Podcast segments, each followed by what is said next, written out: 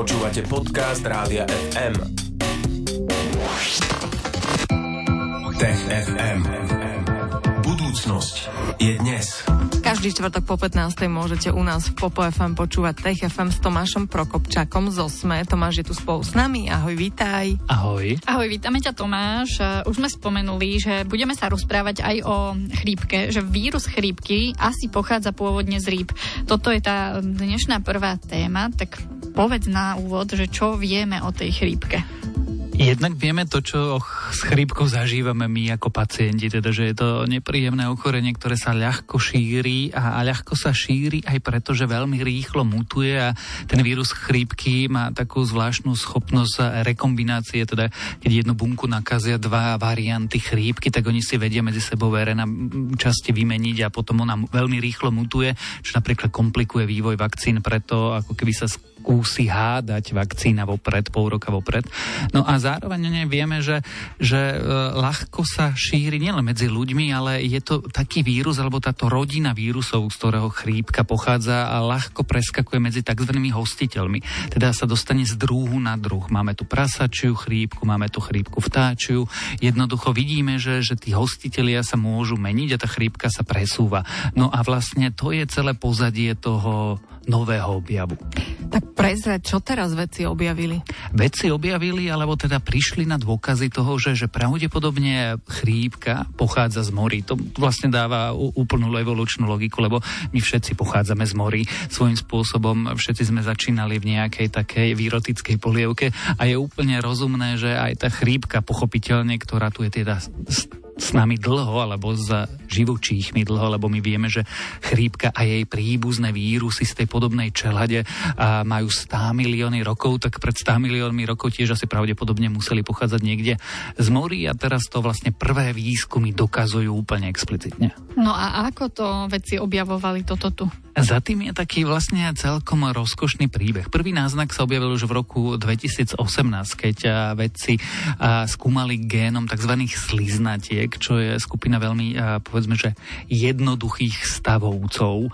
No a, a tie žijú v mori a už tam narazili na čosi v RNA, ktoré pripomínalo teda niečo, čo my poznáme ako chrípkový vírus. Niečo, čo bolo príbuzné vírusu chrípky. A to už bol taký náznak, že no niečo, čo sa týkalo tej chrípky, pravdepodobne po pochádza niekde z morí, z dávnych morí, z dávnych období morí. No a teraz taká výskumnička volá sa Mary Petrone, ktorá vlastne virologičkou na, Sydney, na univerzity v Sydney, tak robila roky to isté, čo vlastne všetci imunológovia a virológovia skúmali COVID.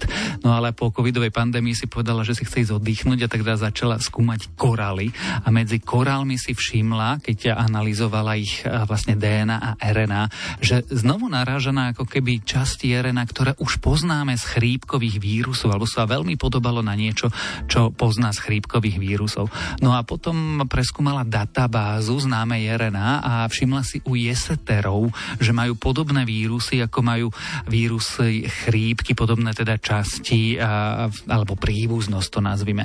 No a to viedlo k ďalšej domienke, že, lebo ona urobila spätnú analýzu a pozerala sa, že kedy asi muselo dôjsť k evolučnému oddeleniu, kedy asi muselo dôjsť oddeleniu tých príbuzných v tej eh, rodine vírusov chrípky a prišlo na to, že niekedy pred 800 miliónmi rokov pravdepodobne to, čo bol predok dnešnej chrípky, sa vyvinul ako parazit alebo útočník pre tvory, ktoré vtedy logicky žili vo svetových moriach. Uh-huh, tak aká je pravdepodobná evolúcia chrípkového vírusu? Pravdepodobne chrípkový vírus je veľmi starý a keďže je veľmi starý, tak musel napádať niečo, čo už v tej dobe žilo. A teraz sa bavíme o dobe pred 600, 700, 800 miliónmi rokov. Takže to boli príbuzný dnešný hríb, lebo to ešte o cicavcoch nikto ani nechyroval. Boli to nejaké primitívne stavovce v dávnych oceánoch. No a potom, ako sa vyvíjali tie jednotlivé živočíchy a tie vetvy sa rozdeľovali na, povedzme, že dinosaury a cicavce a vtáky a jednoducho všetky tie ďalšie druhy, čelade, nadčelade, rody a podobne, tak a sa vyvíjala samozrejme aj vírus chrípky, alebo teda celá tá čelať tých vírusov, ktoré boli príbuzné tým, tým chrípkovým dnešným vírusom. Čiže a keď sa pozrieme spätne dozadu, tak to dáva úplný zmysel. Jednoducho chrípka alebo jej príbuzní sú tu s nami tak dlho, ako je tu vlastne zložitý život a, a spolu s tým životom sa vyvíjala. A Tomáš, prečo sa o tomto rozprávame? Prečo sú dejiny chrípky pre nás také dôležité? Pretože sa bojíme. V skutočnosti sa bojíme. Bojíme sa, čo sa s tou chrípkou môže stať, ako môže zmutovať, aký veľký môže byť problém. My máme v dejinách ľudstva za sebou veľké pandémie spôsobené chrípkou. Španielská chrípka na začiatku 20. storočia za sebou nechala milióny, možno až desiatky miliónov mŕtvych.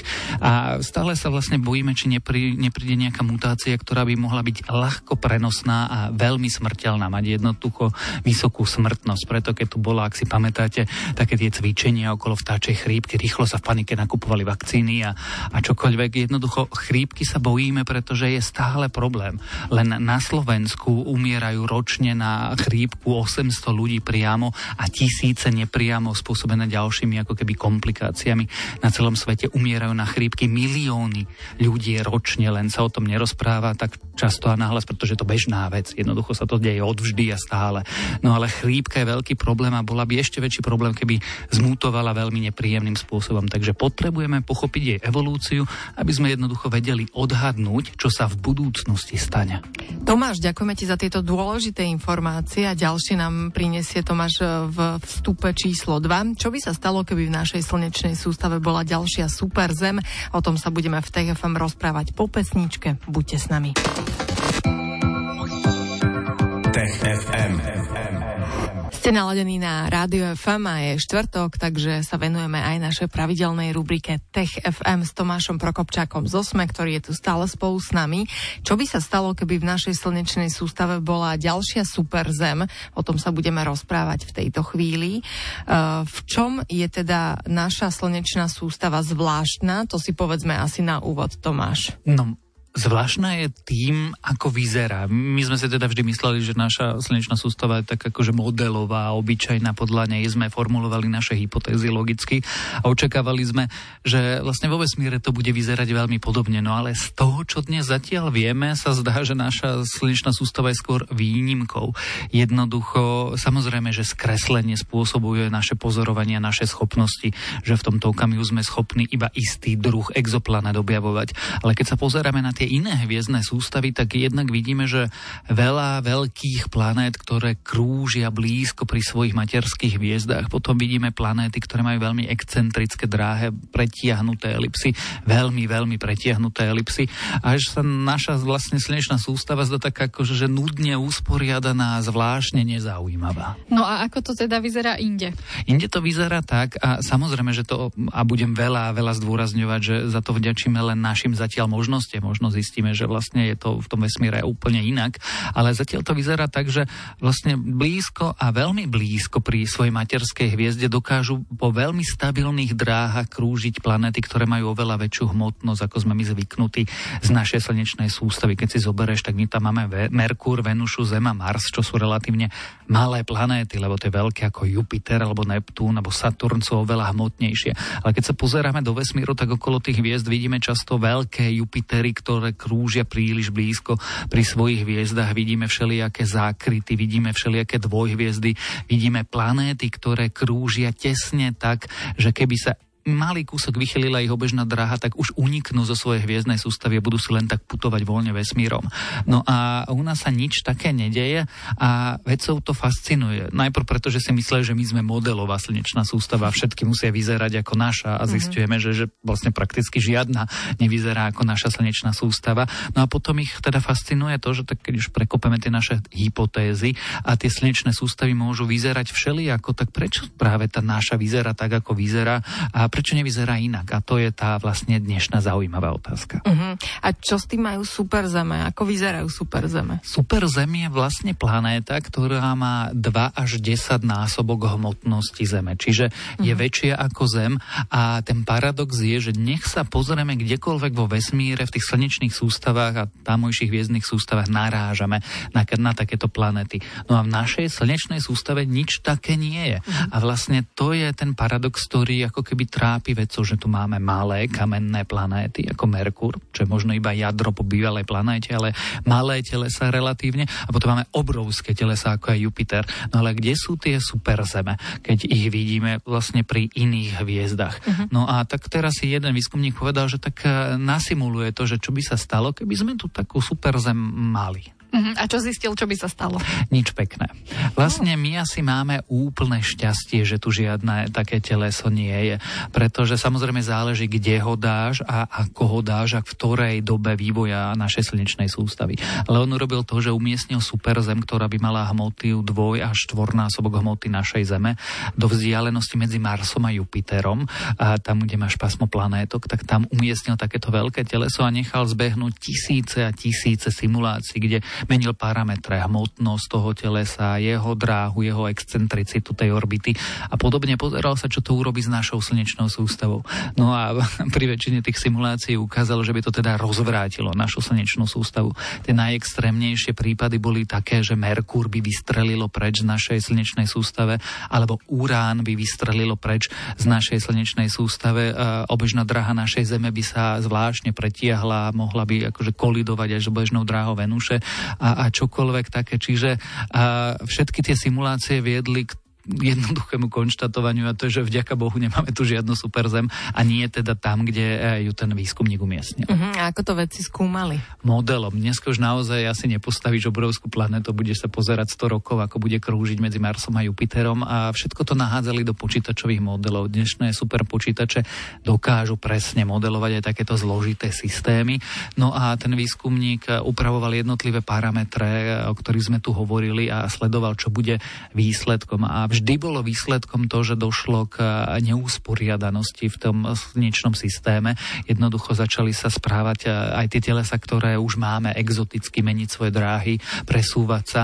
A pretože každé takéto veľké teleso má vplyv na všetky ostatné telesa logicky, a v niektorých prípadoch Merkur narazil do Slnka a vlastne zmizol a, a nič pekné sa nestalo. Zároveň to ale viedlo k zaujímavej hypotéze, keď sa pozeral na toto všetko, tak ten výskumník prišiel aj s takým nápadom, že my sme tu superzem možno predsa len mali, keď ja pozeral si spätne tie simulácie. Uh-huh. A niekedy v rannej slnečnej sústave, keď sa celá naša slnečná sústava iba rodila, tak takáto superzem možno napálila do slnka. A to, čo vidíme, aj to usporiadanie, ktoré dnes vidíme, my vieme, že Jupiter sa presúval veľmi veľa po našej slnečnej sústave v minulosti. Bol oveľa bližší a potom jeden čas bol aj oveľa ďalej. A tak všetko toto sú možno dôsledky tých ako keby divokých mladých mladíckých čias, tínedžerských čias našej slnečnej sústavy. Uh-huh, ale už sa usadili Jupiter. Zdá sa, že sa všetky naše planéty už konečne usadili, čo je pre nás dobrá správa, lebo asi by sme úplne nechceli tu mať eh, migrujúcu superplanétu, ktorá ovplyvňuje všetko okolo. Tomáš, čiže to posolstvo je teda, že môže by, môžeme byť vďační za to, že tu superzem tu nemáme, alebo čo nám z toho vyplýva? To je prvé posolstvo, že my vlastne môžeme byť celkom vďační za to, ako je usporiadaná naša slnečná sústava. Že máme aj kamenné planéty, aj sú v správnej vzdialenosti od nášho slnka a dokonca tu máme aj ten obrovský Jupiter, ktorý e, funguje ako štít. Čiže keď nejaké teleso by letelo zvonku slnečnej sústavy, tak e, Jupiter má veľký gravitačný vplyv a bude k sebe priťahovať všetky tie ako keby nebezpečné veci. No a zároveň to druhé posolstvo je poučenie, že no ale to, že u nás to tak funguje, ešte vôbec nič neznamená. Že musíme byť pokornejší, keď teda premýšľame o tom, ako to funguje vo vesmíre, pretože máme tendenciu si myslieť, že ľudstvo je taký akože stred Zeme, stred vesmíru, stred všetkého.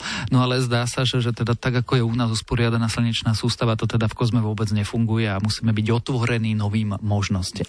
Ďakujeme ti Tomáš, že aj vďaka tebe a Tech FM sme otvorení novým informáciám a budeme sa tešiť na ďalšie vydanie Tech FM. Prinášame vám ho vždy vo štvrtok po 15.